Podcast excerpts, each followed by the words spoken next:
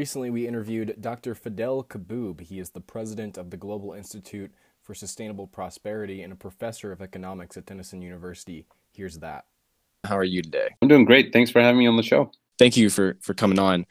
Um, so first, so our audience has you know an idea of the insight that you can offer. Could you describe for us a little bit your background and, and the focus of your work? Uh, so I, I, teach economics here at denison university in ohio and i run the global institute for sustainable prosperity which is a public policy think tank. Um, a, lot of the work that i do revolves around uh, the concept of uh, mmt or modern monetary theory which a lot of people are talking about these days. Um, and um, I, I, grew up in, in the Middle East, so most of my uh, work focuses on developing countries, um, progressive policies for economic development. And anytime you talk about you know progressive policies, the big question that comes up is how are we going to pay for it? You know, government can't afford it. Governments are inefficient. It's going to cause inflation. It's going to bankrupt the country, or it's it's a slippery slope to communism and authoritarianism and things like that. So MMT you know brings this kind of new way of looking at you know what sovereign governments uh, can do and what the limits of spending should be most people think the limits to spending is tax revenues or borrowing or whatever the private sector allows you to do uh, MMT takes a takes a different uh, lens um, to brings it to the analysis. Um, so my, most of my work focuses on developing countries, but because I live in the U.S. and I've been here for the last 20 some years. Uh, and I'm involved in a lot of uh, public policy work here and lots of campaigns. So naturally, I do a lot of work related to um, the progressive movement here in the U.S. Um, and the question in the U.S. is also how are you going to pay for Medicare for all? How are you going to pay for a Green New Deal? How are you going to fight climate change? How are you going to pay for, you know, all this, you know, ambitious public policy platform that the Bernie Sanders movement and the progressive movement is putting on the table. Uh, and, and MMT, I, I would argue without MMT, um, you can't really have a truly progressive platform. Uh, and I'm happy to unpack um, the details as, as we go and during this uh, conversation. To start off, could you give us a basic picture of what MMT is and, and what MMT describes in the economy? Absolutely. So, uh, MMT highlights the importance of monetary sovereignty. So most people, when they think of a government and they hear sovereignty, they think political sovereignty. That is, a government has its territory and its military and its flag and its national identity. These are kind of political aspects of uh, of sovereignty. But monetary sovereignty, the way we define it, is is the following: It's a country that um, can do four things. Number one, it issues its own currency, national currency, which is the easiest thing. Any country can can do that. In the U.S., it's the U.S. dollar. Number two, it's a country that um, collects taxes denominated in the same national currency. That's also easy. Most countries can do that. In the U.S., we pay taxes in U.S. dollars and only in U.S. dollars. Number three, it's a country that never issues bonds or government bonds denominated in a foreign currency which is the case in the United States. All the US government bonds, treasury notes, are denominated in US dollars and not in any other foreign currency. And this is where some developing countries lose monetary sovereignty because they're structurally forced into a scenario where they have to issue bonds, or in other words, borrow and promise to pay back in euros or dollars or British pounds or some other foreign currency. So in the U.S., we have that third component, um, you know, under control. Number four, which is related to this external debt thing. Number four, a government must have a flexible exchange rate. In other words, you don't fix your exchange rate to gold or silver or any other foreign currency. And again, developing countries, for structural reasons, which we can discuss, find themselves in a scenario where they have to fix their exchange rate, fix their currency to the value of the dollar, or to the value of the euro, or to the value of the British pound or some other currency. In the US, we have a floating exchange rate, so the dollar is not fixed to anything. Uh, we don't have a gold standard anymore. We have a fiat currency. So, because we have these four conditions in place, we can say that the US has a strong degree of monetary sovereignty which means it allows the government to spend on all kinds of national priorities without having to worry about uh, a tax revenue constraint. But that doesn't mean that government spending should be unlimited. There is a limit within the MMT framework, but that limit is not tax revenues. In other words, MMT tells us in, in the case of the United States that the federal government, if we decide to have you know a, a, democratic government that truly represents the people a government of the people by the people for the people right? This is the the whole point about democracy. Then that democratically elect, elected government can set the priorities that serve the needs of the majority of the people. If you want healthcare as a human right and we have the majority of people in this country who want something like medicare for all if we have a majority of people who want the Green New Deal, if we want the majority of people who want all kinds of things that happen to be part of the progressive agenda, actually, then according to MMT, we can actually afford those things from a financial standpoint. There is no shortage of money in the government. And if you're curious about what I just said, just read the news of the last uh, 10 days and, and, and you'll recognize that you know literally three weeks ago there was no money in washington d.c for a green new deal or healthcare for all or any of the progressive stuff. It was called pie in the sky. We don't have the money. And then fast forward a few days later with the pandemic crisis all of a sudden $2 trillion appeared out of nowhere in washington d.c to bail out corporations and send money to people. And and this is just the beginning. It's going to be because of the pandemic it's going to be even more government spending and when that happened, nobody asked the question, where did the money come from? There was nobody was taxed in the last two weeks to pay for this, and we didn't borrow from anybody to pay for this. So sovereign governments can create money essentially out of thin air. And that's not the, the limitation, obviously. Clearly, uh, as of this week, it's clearly not the limitation. The real limitation that MMT has been emphasizing and that we're facing today is the real physical productive capacity of the economy. In other words, we could issue $2 trillion today and send checks to everybody. The next step is that those individuals are going to go out and buy things. They're going to buy food, entertainment, transportation, new housing, whatever it is. It's a free country. They can buy whatever they want. The question is Does the economy have enough productive capacity of raw materials and technology and resources and, and skilled people to produce all the things that consumers want? If the answer is yes, then there isn't going to be any inflation. If the answer is no, then we're going to have too much money chasing too few goods and we're going to see prices going up. So that's one component that leads to inflation, and that's the real constraint from an MMT perspective. It's the inflation constraint. The other component that drives inflation, in addition to potential shortages, is market power. When you have powerful price setters in the system like health insurance companies or you know oil and gas companies or real estate companies in, in some you know markets in the US those price setters will charge more because they can. So they'll drive inflation. So that brings the MMT perspective on inflation and says well you're not going to eliminate that that kind of inflation by producing more.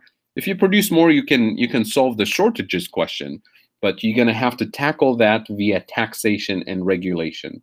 And the point of taxation and regulation here is to tax and regulate their price setting behavior out of existence. In other words, you democratize the market process, you democratize the you know uh, competitive you create a competitive system where you eliminate these price setters so that's kind of in, in a nutshell the perspective that says you know, we can actually afford all the priorities that we want.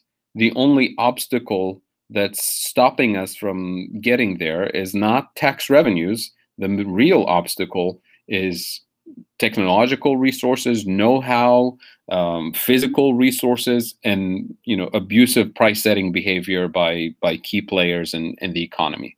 Uh, and the good news is that we can we can deal with those issues if we have truly a government that's of the people, by the people, for the people, as opposed to uh, a government of the super PAC of the super PACs, by the super PACs, for the super PACs, which is kind of where you you find these core industries that I just described here, health insurance companies. They're the mon- they're the main obstacle to Medicare for all. And of course, you know, if you if you look at their power and influence in politics, their power and influence in media, um, then then you realize we we have a problem here, and it's a problem of democracy, um, not a technical problem of the government not having money to pay for it. Fantastic explanation. Thank you.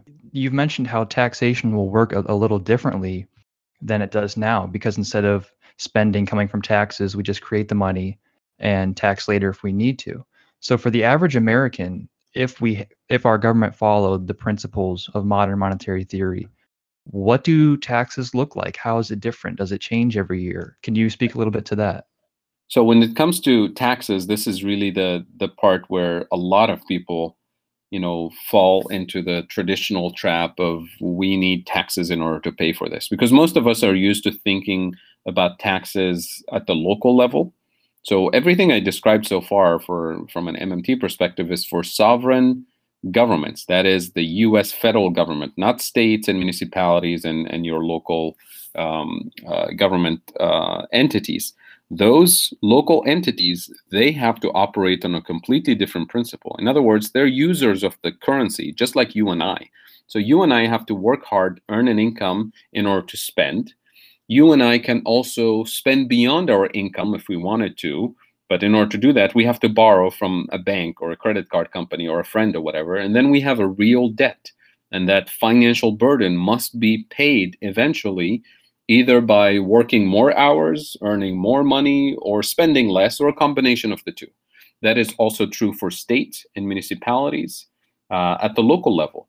So everything I described with the MMT framework, this is for the federal government only. Don't try this at home. Don't try this with your local state or uh, municipal, you know, budget.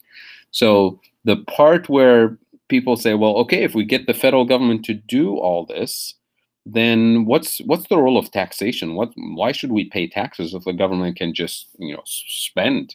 So the purpose of taxation plays multiple roles. Uh, the interesting part here for at the national level is that none of the roles of taxations involves raising revenues for the federal government to spend. So we should tax pollution because we want to decarbonize.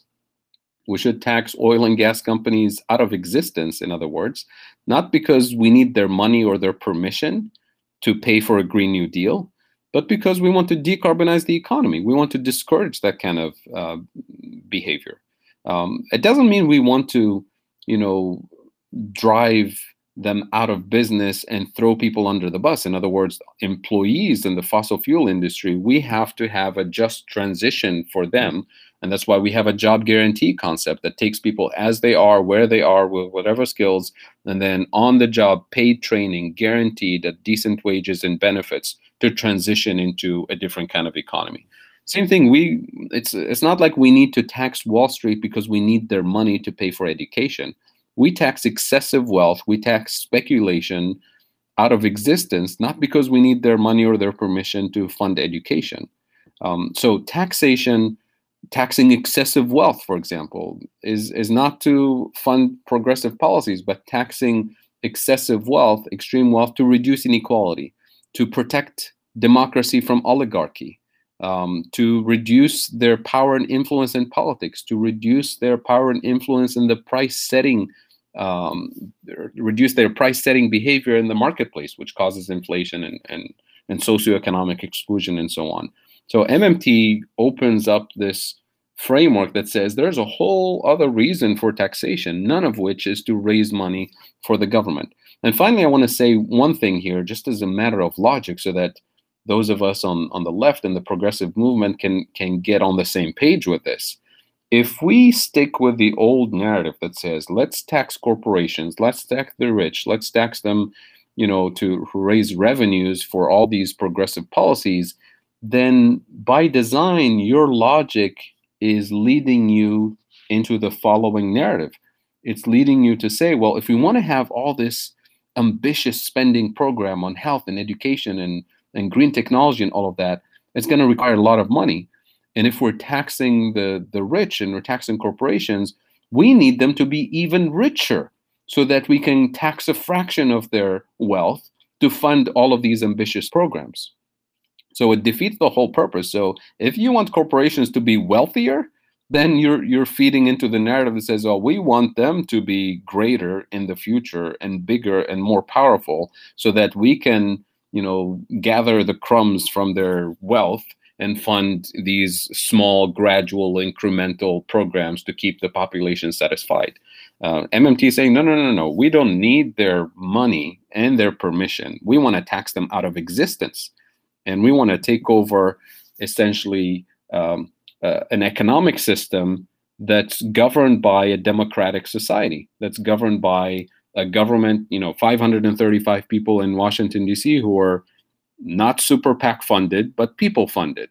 In other words, they're not, they're unbought and, you know, unbossed. Uh, they're representing their constituents and the needs of their constituents as opposed to representing the needs of, you know, corporations and super PACs and big pharma and, and so on.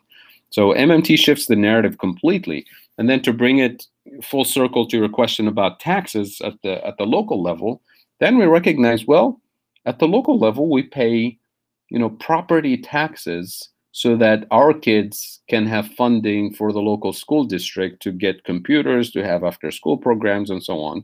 And that that feeds back into inequality by the way as as an example because wealthier districts obviously have you know more resources to fund after school programs and transportation and summer camps and things like that so if you recognize what the mmt framework is highlighting here then you realize well there is no reason for a low income district not to have resources because their tax base is, is lower than a wealthier district the federal government can and should fund public education regardless of income levels of the community, regardless of property prices and property values. So you realize that we don't actually need to raise taxes at the local level.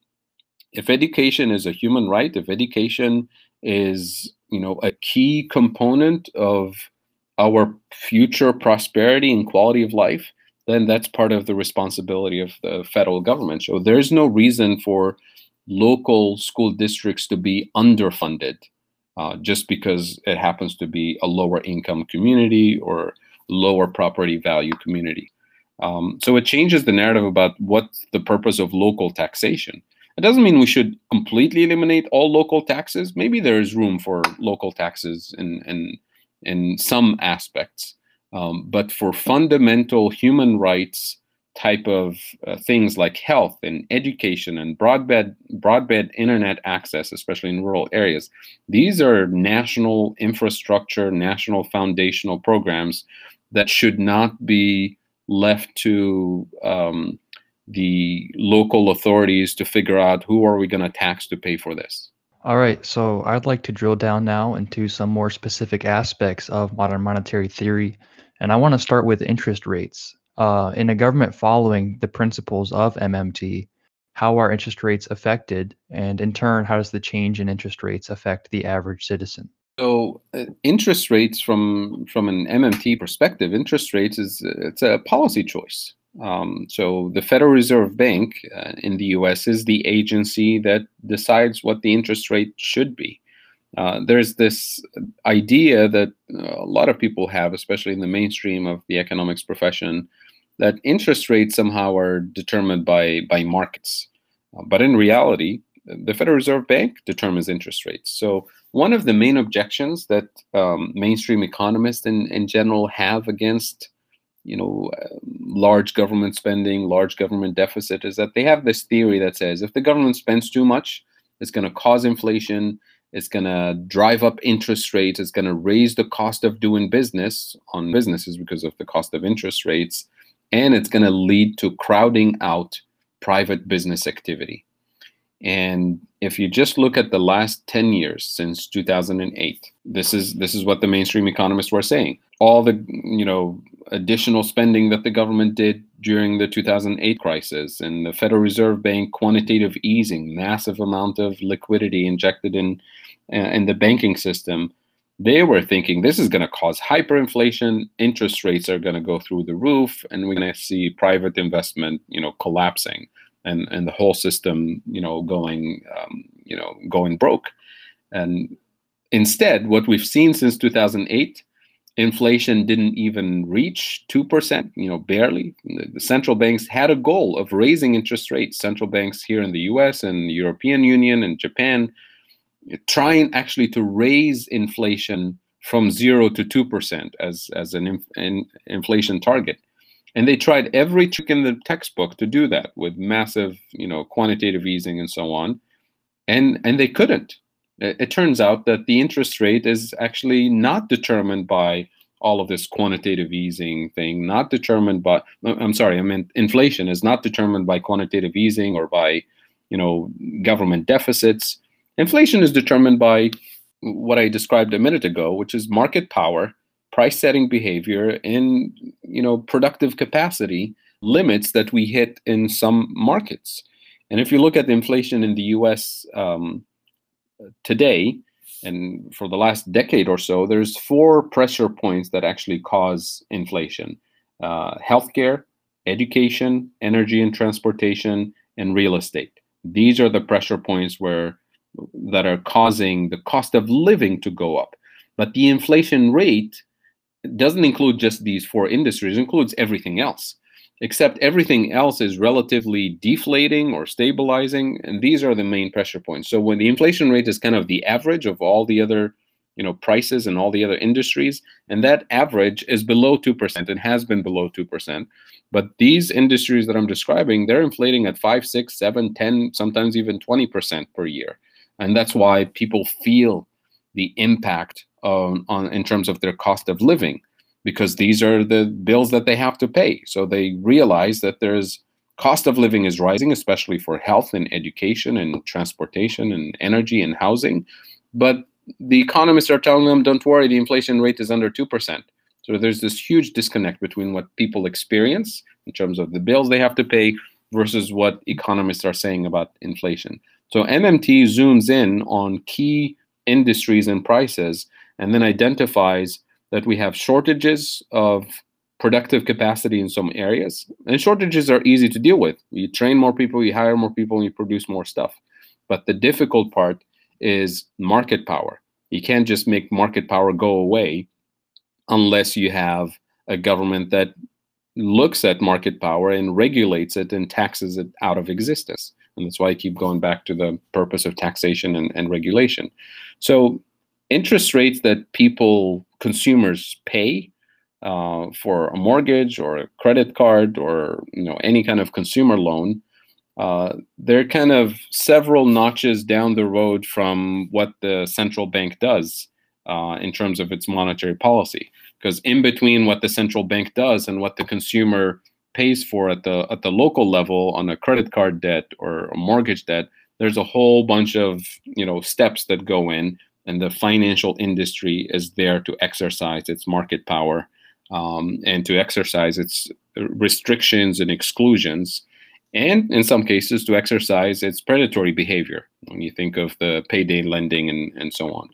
Um, so I'm not sure if this answers fully your question or if I'm going in a slightly different direction. That was great. Thank you. Uh, moving over to government deficit, uh, it is my understanding that there's an inverse relationship between a government deficit and private sector surplus or vice versa so that when the government spends more money the private sector has a greater surplus and when the government is having a surplus that the private sector may even go into a deficit. Uh, please correct me if i'm wrong there and can you explain how that link works where government deficit is converted into private sector surplus. So what you described there is not completely um, correct, but it's also not completely incorrect. So let me let me uh, clarify. So MMT talks about what we call the three sector balances. So yes, there's the government sector, there's the private sector, but the sector that you're missing in in your uh, statement earlier is the foreign sector. So to get a more realistic picture, there's the rest of the world too, right? So what MMT highlights is that in the case of the US, for example, we issue the US dollar and we tax, you know, residents and businesses in US dollars as, as the government. Outside of that federal government, there's what we call the domestic private sector. That's consumers and businesses and nonprofits here in the US. But there's also the rest of the world that uses US dollars because we export and import with the rest of the world. So the MMT point is that if we have a deficit on the government side, then that deficit is exactly equal to the penny of the sum total of the non government sector balance. So, non government sector, that includes US domestic sector and the foreign sector put together. Let's call them non government, right? Everybody else outside of the US government. So, in other words, if the federal government has a deficit, like now we're just spending $2 trillion, adding $2 trillion to the deficit, literally, where are those $2 trillion going? They're going to households, they're going to um, businesses here in the US, and indirectly, some of the household spending will be in the form of imports from the rest of the world right some of the business spending will be in the form of importing materials from the rest of the world so so the $2 trillion that we're adding to the deficit is exactly equal to a surplus of $2 trillion available to the non government sector right now. And that non government sector, again, is US households, US businesses, and the rest of the world combined. So the implication of this is, is the following. If I'm running for president, let's say, and I'm gonna, you know, follow the, the dominant political narrative and say, vote for me, and when I go to DC, I'm gonna make sure that the government is spending responsibly. Vote for me, and I'll make sure that the government doesn't have this huge deficit. I'll do even better. I'll make sure that the government has a surplus. In other words, you take that statement that a political candidate is, is making and you translate it with this MMT description of the th- three sector balances. And it's as if that candidate is saying, vote for me. I'll make sure that the government has a surplus, and I'll make sure that you, the non government sector, have a deficit. And, and non-government sector, that means the rest of the world, foreign sector, and that means the domestic private sector. Now, if you're a business, you can't be in deficit forever. You just go out of business. And structurally, since the 1970s, we in the United States run trade deficits with the rest of the world. In other words, the rest of the world has a surplus with the US. So if corporations have to run a surplus, if the rest of the world is currently running a surplus, then who is going to run the deficit on the non government side? It's going to be households. And that's exactly the problem what we have in the US. We have households, especially lower income households, deeply in debt. Um, and if the government puts additional pressure on households because the government wants to run a surplus, then we're driving the private sector into further crises. So that's why the reasonable responsible thing to do for the federal government is to have the federal government always run a deficit so that the rest of us in the private sector can accumulate a surplus, can accumulate savings, can reduce our debt, personal debt, and can accumulate savings for retirement, for college, for whatever we want as a, as a so that the private sector can thrive. But then the question is who gets what in that private sector surplus? So there's a question of distribution. Are we going to make sure that the $2 trillion that we're spending this week are mostly going to working class people, lower income individuals, or is it mostly going to go to large businesses and corporations and real estate companies and, and so on? So that becomes a political question. But MMT just gives us a description of where money comes from and where it goes to. And then it shines the light on who gets what.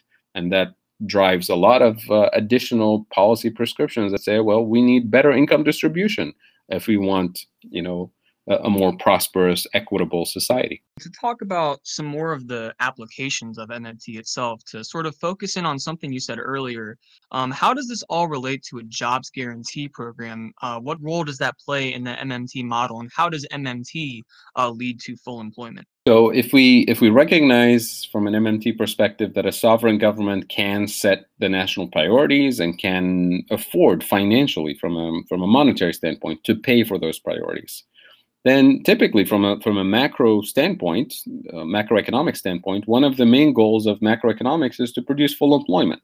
It's just we constantly you know pretend that it's impossible right?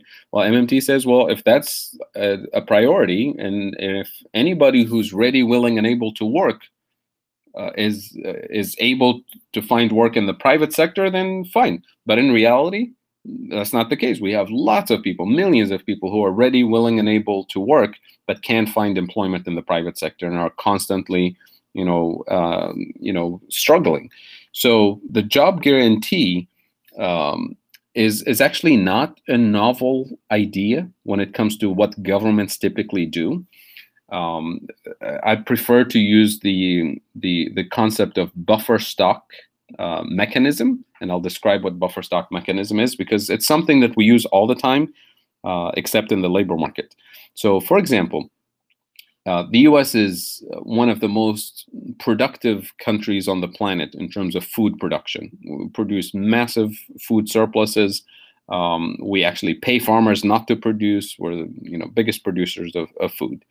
Um, so what happens if farmers produce a massive amount of corn this year? It's a massive harvest, and they try to sell it in the marketplace, and there there isn't just enough demand for corn, and they're just massively productive. They bring it to the marketplace, the price goes to zero because you're just flooding the market with with product. And that's not good because then farmers go bankrupt if, if they the price of the the output that they are selling is is decreasing over time.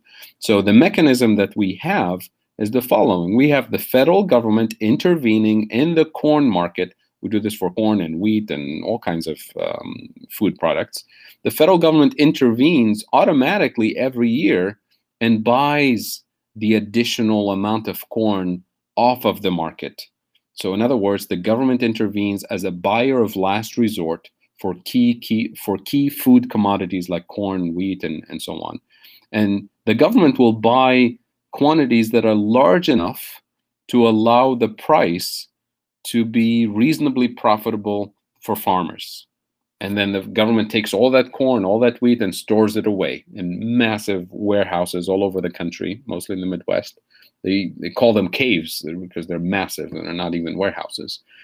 And the government would store that corn and wheat and all the you know non-perishable food that the government can store, with the idea that maybe two or three down years down the road, we have you know forest fires we have you know floods or we have you know something that leads to a bad harvest which means we could be in a situation where there's shortage of corn in the marketplace and prices would skyrocket and will cause inflation will cause food price inflation in the US that's when the federal government intervenes with the reserves of corn and wheat and, and food stuff that we have stored. And the government intervenes then to do, uh, intervenes as a seller of last resort to add to the quantity supplied in the marketplace. And this way, the price will not be so expensive and will tame the price inflation in corn and wheat and, and food prices. So that's what we call the buffer. It's a buffer mechanism that essentially sets a minimum floor for food prices so that farmers don't go bankrupt, and also sets a ceiling for food prices so that consumers don't experience food price inflation. So we intervene constantly to keep prices within reasonable limits. And that's an anchor for the price system for corn and food and other key commodities. And we do this, by the way, across so many other uh, areas. And in the financial markets, the Federal Reserve intervenes when the market is crashing.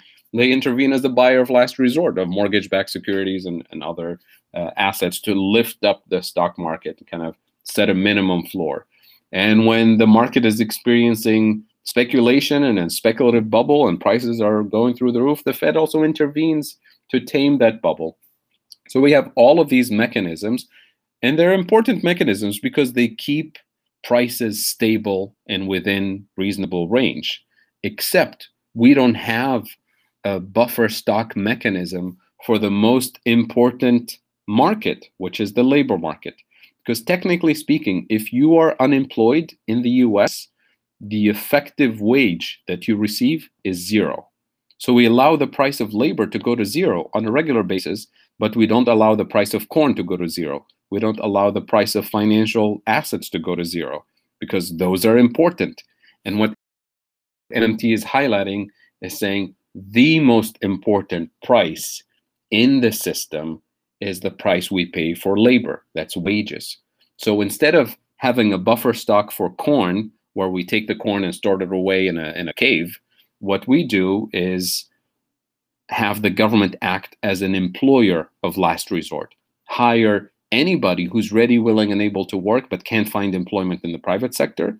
But instead of storing them away in a cave, obviously, which will be you know silly, we use that labor for productive purposes in the local community to serve needs of the disadvantaged communities. And the advantage of, of having a, a job guarantee program of this kind is that you actually use that employment program as a way to improve skills, education. So you do on the job paid training and education to serve the needs of the community, uh, communities that are underserved.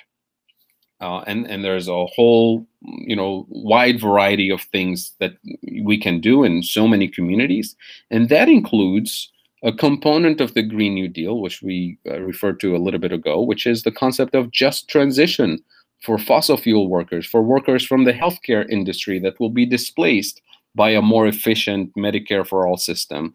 A job guarantee means you take people as they are, where they are, and you reallocate labor time and labor resources to productive uh, purposes so that we can actually transform the economy to a greener economy, more sustainable economy. So the job guarantee is a core feature of, of the MMT framework because it's a price stabilization feature. It's just most people think of it as an employment feature, which which it does have those aspects. But fundamentally, it's, it's a price stability feature that guarantees that no matter who you are, no matter what your skills, your uh, wage will not go to zero. That there's always going to be uh, a source of income for you and your family with benefits and a way to uh, gain skills, improve uh, educational opportunities for, for everyone. And of course, there's a long list of things that need to be done uh, during a pandemic or during normal economic times that would require additional labor resources. Shifting to something else you talk about a lot in your work, what might a developing country have to learn from the MMT model? Very good question. So the, the first thing that developing countries take from the MMT analysis is to start focusing on the things that matter. Um, because from a mainstream perspective, they're they're used to thinking in terms of tax revenues. That's what we need in order to pay for you know economic development programs like healthcare or education whatever. And mmt says it's not really the tax revenues that are the real constraints it's the real productive capacity of the economy. Developing countries have an additional constraint which means this additional constraint is the fact that most of the government debt know, in, in some cases is denominated in foreign currencies. So if if a country borrows and and owes you know financial institutions or the IMF or the World Bank you know billions of US dollars. The only way for that country to earn US dollars to pay that debt is to do one of the following things. Export more than what you import so you can earn US dollars. Um, you can bring a lot of tourists to your country because they come in with dollars and euros and, and British pounds so it allows you to pay your debt. You can um, privatize some of your state-owned uh, companies like the airlines, the uh, public utilities. You know, you can sell uh, land or whatever to foreign investors and companies. Uh, that brings in U.S. dollars that allows you to pay for your debt. You can um, uh, try to accelerate your exports, so export more than what you import. Um, you can bring in foreign direct investment, so you can in other words, be the recipient of outsourced jobs from, say, the US or Europe. So you have companies relocate, bring a lot of US dollars, and produce stuff. These are kind of the, the typical strategies, except all of these strategies are a trap. And, and we've known this for, for a while, and MMT is just shining a, a bright light on this issue. And it, uh, these are a trap for the following reason because most developing countries lose their monetary sovereignty in the first place for three major structural reasons. Number one, most developing countries import a lot of food. They, they can't actually produce most of their food. And this is kind of a legacy of a post-colonial uh, policy decision that was made in Europe and the US and Japan and other places. Because most developing countries used to be the breadbasket of the colonial powers. But after independence, um, colonial, the former colonizers decided to heavily subsidize their food industry, agricultural industry, and kind of put barriers and kind of destroyed um, the food production system in most of the developing world. So um, structural problem number one, they import a lot of food. Structural problem number two, they uh, import a lot of energy. And this is also true for, even for the biggest oil producers. They import energy. Um, give you an example. If you produce a lot of crude oil, crude oil is a useless thing if you can't refine it and turn it into gasoline and kerosene and petrochemicals that you that you can use. And turns out most developing countries don't have the refining capacity, the technology, and the resources to to do that. So they end up, even though they Im- export a lot of crude oil, they end up importing gasoline and kerosene and other petrochemicals that they need domestically. The, the, the issue there is that you end up exporting low value added content material like crude oil, and then you import high, uh, high value added products like uh, gasoline and kerosene and petrochemicals. In other words, you're constantly losing in that trade. You export low value added, you import high value added. And then the third structural weakness goes beyond energy and food. It's across the board. The entire industrialization process that developing mm-hmm. countries pursued in the, since the 50s and 60s to this day is a industrialization policy that focuses on assembly line type of manufacturing, which means you import all the high value added content, the technology, the materials, and so on, and then you hire cheap labor and you race to the bottom to assemble those things and then export uh, a low value added content because your contribution to the production process is low value added content, which is cheap labor. So you have these three features, and you're constantly digging yourself into a trap because you're never accumulating enough, you know, surplus in terms of value added content or whatever to to get out of that trap. So the result of these structural weaknesses is a trade deficit and a trade deficit that forces you into borrowing in foreign currencies because now you need to borrow even more money to pay for the fossil fuels that you're importing, to pay for the food that you're importing, uh, and to pay for the technology that you're importing and the medicine that you're importing and so on. So back to those five um, solutions that the mainstream uh, provide, it turns out that if you're trying to attract more tourists to your country because you need their dollars, well, those tourists, you have to feed them. So you end up importing more food. You have to transport them. You have to heat and cool the buildings for them. So you end up invest spending so much more money on food imports and energy imports because you're trying to attract a few more tourists. Uh, if you're trying to privatize a state-owned company, um, if if you privatize it and you know you sell the airlines or you sell the airport to a foreign company and they pay you you know 500 million dollars for it or whatever so you spend the $500 million and then that's it. You can't privatize the airport again. It's not yours anymore. So we, most developing countries went through that stage pretty quickly. They privatized everything that can be privatized, and then you're back to square one. You still have a structural problem. If you're trying to accelerate your exports, it turns out that the more you industrialize, and especially if you do it by specializing in assembly line type of work, the more energy you have to import, for shipping and, and energy production and so on. Um, and the more technology you have to import, the more high value added inputs you have to import in order to export more. So most countries that started pursuing this export led growth, they discovered pretty quickly that it turns into you know larger and larger uh, debt over time, external debt. So all of these strategies are failing strategies from an economic standpoint, from a social, political, ecological standpoint. And MMT is saying, you know, if you're in a big hole, the first thing you need to do is you stop digging. You stop pursuing these policies and you look for alternative solutions.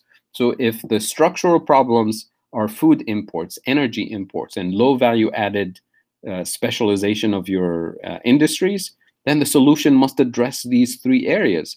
So, number one, you have to switch away from energy imports and invest in domestic renewable energy. Number two, if your problem is food imports, then you prioritize domestic sustainable food production. Um, if your structural problem is low value added content of manufacturing, then you invest in education and training and research and development so that you're not pursuing industrialization for its own sake. You have to have a strategy. Um, and increasingly, more economists in the developing world are you know, opening their eyes to this new framework uh, and embracing it. And it's, I'm not saying it's easy, it's an uphill battle trying to convince uh, governments in developing countries that they should stop digging and, and look for alternative uh, solutions. But there's also, you know, the geopolitical power and influence of the US, of the IMF, of the financial institutions who who dominate the narrative and dominate the policy space uh, in terms of all of these uh, solutions. But you know what's happening in the world today, uh, the pandemic is is not only opening people's eyes in the U.S. in terms of what the uh, what resources the federal government has uh, to pursue national priorities, but it's also opening people's eyes in the developing world and, and saying that if we're going to deal with with a pandemic, the only way to do it is by having more productive resources and hospital uh, bed capacity and and you know you know PPE equipment and so on. It's not about having the money. It's about having the real physical productive resources, the skilled people, and, and so on. And to to close this uh, point about developing countries and and especially uh, skilled uh, labor resources, um, the U.S. State Department has been, you know, flooding social media and in developing countries with advertising, essentially uh, recruiting doctors and nurses and and um, healthcare professionals from developing countries. We have a shortage here in the U.S. because we had a failed healthcare policy for the last several decades, and we have a global failed healthcare policy because we've been telling developing countries you can't afford more spending on healthcare and, and education. You should, you know, try to pay your bills, pay your debts. So they too have shortages. And now because we're in a global crisis, it's it's also a, a bidding a bidding war between developed countries who are desperate for doctors and nurses and, and, and skilled healthcare workers and we're stealing them away from developing countries who need them the most right now and that's just the the the, the sad reality of of the system that we're experiencing is that the the countries with the most limited resources are now going to be losing doctors and nurses to the virus itself. We we're losing doctors and nurses every day around the world who are dying because of the COVID nineteen uh, pandemic. But now we have the more powerful, wealthier countries attracting them um, away from um, from uh, from the developing world, uh, and that's uh, that's just um, very sad. Considering all of that, what what role or what responsibility would you say developed economies have in promoting foreign growth? What goals should we should we keep in mind? Number one, I, I would move away from the concept of growth. Um, you know, as as the saying goes, growth for its own sake is the ideology of a cancer cell. Uh, so definitely, growth for its own sake is, is should not be the goal. Uh, the goal here is to is to think, you know, from a fundamental standpoint and say, what is it that we want from an economy? Right? It's, is it GDP? Is it economic growth? Is it these big numbers in the stock market? Well, these are meaningless for most people. What most people want at a very basic level is access to decent housing, decent food, uh, decent um, uh, healthcare, uh, better quality of life, in other words, access to public parks and entertainment and things that allow people to not just survive, but to live and thrive um, and enjoy higher quality of life, right? And that's what we describe as sustainable prosperity. So if that's the goal, then then we start framing our entire political and economic system and our choices to target those goals. So for example, we try to move away from GDP as an economic indicator, as a policy target, and focus on quality of life indicators. So, and, and, this is very intuitive to most people because this is what we experience. So we have these debates across the country where people say, um, it will be nice to have after school programs for the kids. It will be nice to have uh, summer camps to inspire kids with music and theater and sports and, and, and to allow kids to learn and thrive and grow and so on. Then they say, well, it's too expensive. We can't afford these things. We don't have you know revenues for it and we tried to pass a levy and it didn't pass at the local level so too bad we can't have that So we don't do any of these after school programs, any of the summer camps. We we don't support kids and, and their families as as they're growing up. And then 15 years later, we build a prison for those same kids. Because that's affordable? Of course it's not. So we have to shift our priorities and think carefully about the cost of not doing anything, the cost of not investing in renewable energy, the cost because we're already paying for the consequences. It's just a hidden cost. Because today we have people saying, "Oh, we can't afford to clean the water source um, from all the fracking and all of that." Uh, fracking is good because it brings jobs, it brings tax revenues, brings all of this stuff. So instead, you know, we don't invest in renewable energy. We don't you know do all the right things because we think it's too expensive it's unaffordable. Instead we're willing to pay for cancer treatment for everybody in town for the next 30 years. Because that's affordable? Of course it's not. We just have to shift the narrative about the priorities. And we have to do this across the entire system not just in the us but globally right? So we have to um, you know th- this moment of a pandemic is is really um, challenging, obviously, from a, from a humanitarian standpoint, from an economic standpoint, from a public health standpoint, but it's also forcing all of us to rethink our priorities, forcing all of us to rethink what is affordable, what is necessary, uh, and and we on on the progressive in the progressive movement on on the left, this is our moment to kind of reset the priorities for our fellow citizens citizens and say that there is there is much more to life than economic growth. There is much more to life than than um, you know the Dow Jones and the S&P 500 and I think everybody recognizes that uh, today. But also we have to look beyond our borders and, and look at the pain and suffering that developing countries are have been submitted to um, way before the pandemic because of the the economic system that we've imposed on uh, on countries during colonial times and also during what I call neo-colonial times, post-colonial times, because the the economic the global financial system that we set up and the global uh, trading system that we set up uh, has been devastating for the most vulnerable people in, in the in the developing world. So I'd like to close this interview with a focus on how we can strategize um, with what exactly you were talking about, pushing the idea of MMT into the mainstream. So this is obviously a very important issue to progressives, but it's seldom talked about in the mainstream. So how can progressive politicians, people like AOC, people like Morgan Harper, better integrate MMT into their policy or rhetoric? And what do you think exactly is the strategy to bring this into the mainstream? Very good question. So first of all, I don't think it will be sufficient for for the progressive movement to count on you know Bernie or AOC or Morgan Harper or you know uh, Ilhan Omar or anybody else in, in Congress. It's it's important to have you know advocates in, in Washington D.C. and and people who run for Congress on this, but it's it's even more important to build a movement. Uh, in other words, a critical mass of people who actually understand these ideas and embrace them and can push back when people say we can't afford it. Where's the money going to come from? We can't pay for it.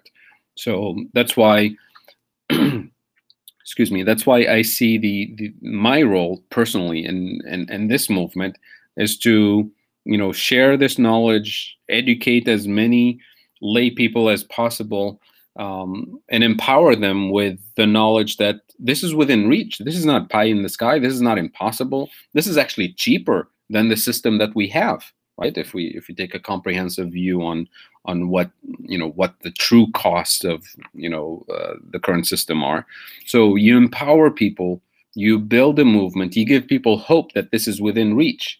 And then the next layer is people in the media, including social media, influencers on social media, who can start reshaping the questions. So instead of asking, how are you going to pay for it? You start asking, how are we going to mobilize the resources to afford this program, the real resources? How are we going to organize people and build a movement that demands Medicare for all, uh, that wouldn't compromise with any other, you know, uh, less generous, less effective healthcare system? Um, those become the important questions. And the the question of how you're going to pay for it immediately disappeared when the pandemic really hit. You know the the US and people realize there's this is serious and millions of people can die with uh, during this pandemic. And nobody asked how we're going to pay for it. We just know that we're going to have to do it right? And we've done this before. This is not new. This is not just this pandemic we do this all the time every time the the US is about to start a new war nobody says where's the money going to come from they just say we're going to do it uh, when we entered World War II nobody said where did the money come from World War II came right after the Great Depression, the most miserable economic time in US history. There was no money to be taxed, there was no money to be borrowed, but it was a national priority, so we paid for it. The question during World War II was how do we mobilize the real resources to win the war, not the monetary resources? So it, it's important for us in this movement to educate, to empower ourselves with, with knowledge, and to have you know, push back narrative, an alternative narrative that says these are the priorities and we can afford them. And then it's it, it's deeply political, mm, needless to say, that it turns out that some of the key obstacles to this movement are, you know, the majority of elected officials in Washington D.C. funded by the super PACs on both sides of the aisle. Um, they're lobbyists and you know the media companies that spin their narrative um, those are the real obstacles it's their power and influence in politics their power and influence in the market uh, their power and influence in shifting the cultural narrative about what's even possible so the good news is that if we you know re um, energize the people to form a government of the people by the people for the people then we can have better informed lawmakers in Washington, D.C., who set the priorities that serve the needs of the people, not the corporations, not the super PACs. That's, that's the only hope we have. But if we keep electing people who are funded by super PACs, then I guess we, we get what we vote for, right? Um, and so it's it's important to build the movement in a in a decentralized way, and, and it's not enough for a movement to say, well, let's let's get out the vote, let's get everybody to vote for a candidate, and then go home and do nothing for four years, right? Um, so this is that's why they call it a struggle because it's hard work. Thank you so so much for that insight, and thanks for coming on the show again. This is Dr. Fadhel Kaboub. He's the president of the Global Institute for Sustainable Prosperity and a professor of economics at Denison University here in Ohio. For people listening who may want to learn more about your work or more about uh, modern monetary theory, what, what would you recommend they look into, or or is there any any place you'd recommend they go first? Oh, there's plenty of wonderful resources. Maybe you can post these with the with the podcast. Um, off the top of my head, um, uh, there's lots of organizations you can look up on social media on the internet. So there's uh, uh, the Global Institute for Sustainable Prosperity, a shameless plug for the organization I work with. Um, there's also the Levy Economics Institute at Bard College.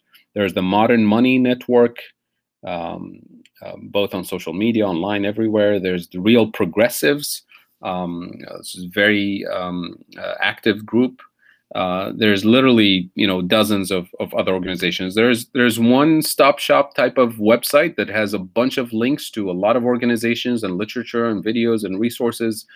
Uh, i believe the website is called we can have nice or something like that I, I always get uh, get that confused but if you just google we can have nice things it's it's an mmt thing like we, we can afford all of these nice things so I think it's called we have things.com and it has a bunch of links. There's um there's an organization in, in the UK called the Gower Initiative for Modern Money Studies. Uh, it's spelled GIMMS. And they also have a fantastic list of resources that links up to so many organizations um, across uh, across the world. Actually, um, there's you know literally a bunch of podcasts and videos. So there's a, a podcast called uh, Money on the Left. Uh, it's podcast by the Modern Money Network. There's a podcast called Macro n Cheese uh, by Real Progressives. There is, of course, the MMT podcast, uh, which is um, comes out of the UK. Um, I'm, I'm, probably blanking on a bunch of others, but uh, all of these websites that I mentioned, and if you follow them on social media, you'll see cross postings of so many resources on a daily basis Um, so please follow these organizations, support them, uh, draw your local candidates to learn uh, these uh, these ideas and engage with us. Uh, we're we're open to you know doing webinars and seminars and presentations and and kind of one-on-one discussions with anybody who's interested in running for office and and educating the the public or the media or candidates or elected officials in office because they too need to um, you know shift the narrative with us. We we don't have to vote them out of office if they if they you know get their act together and understand why they're in Congress and who they're supposed to represent and what what it means to have the power of the purse because this is what we're talking about. Congress has the power of the purse. Well thank you and i'll be sure to include those resources in the description of this video. Thank you so much again for coming on. Really insightful really interesting. We really appreciate having you. Thank you. My pleasure